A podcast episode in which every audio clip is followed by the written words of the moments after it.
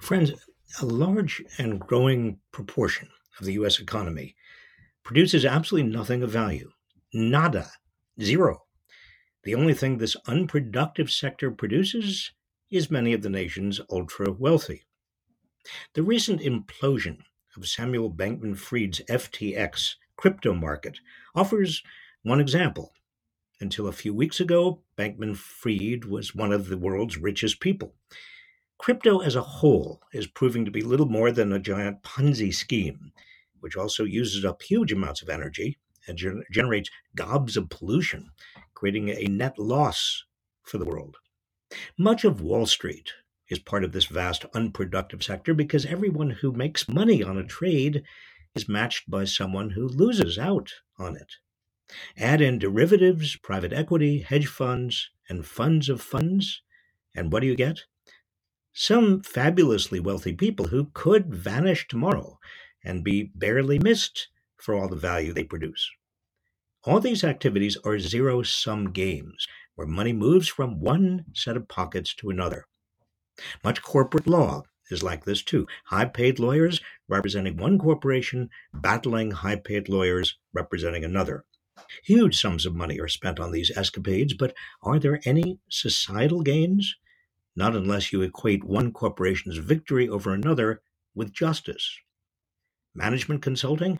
Well, too much of it is advising corporations how to make more money by cutting payrolls, abandoning communities, outsourcing abroad, and pushing more workers into contract work. Economists who dub these efforts efficiencies don't include the social costs inflicted on everyone else. And then there's the so called wealth management industry, advising rich people where to park their money and how to avoid paying taxes.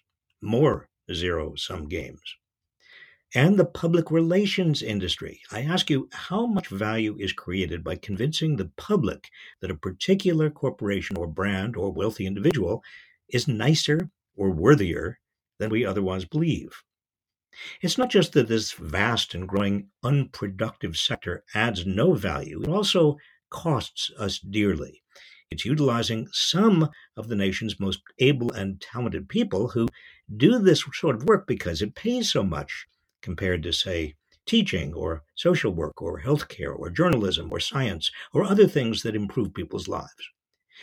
You might think that a rational society would heavily tax these unproductive or negative activities while subsidizing the ones that generate lots of social good. But it's just the reverse because of the political power of the unproductive sector. At this moment, for example, lobbyists for big corporations and private equity are pushing Congress for a retroactive tax break that would repeal limits on how much corporations can deduct in interest payments on their debts. Uh, these limits went into effect this year as part of the compromise that gave us Trump's big 2017 giveaway to the rich. If the lobbyists get their way, the revenue loss could be about $20 billion per year, or about 200 billion over 10. A big portion of that windfall will wind up in the pockets of private equity mavens who take over companies using piles of debt they then deduct from the company's income in order to maximize or minimize tax payments.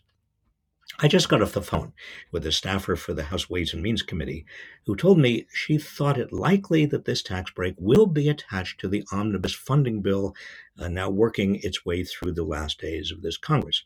She admitted there was no justification for it, but said, quote, that's how the game is played.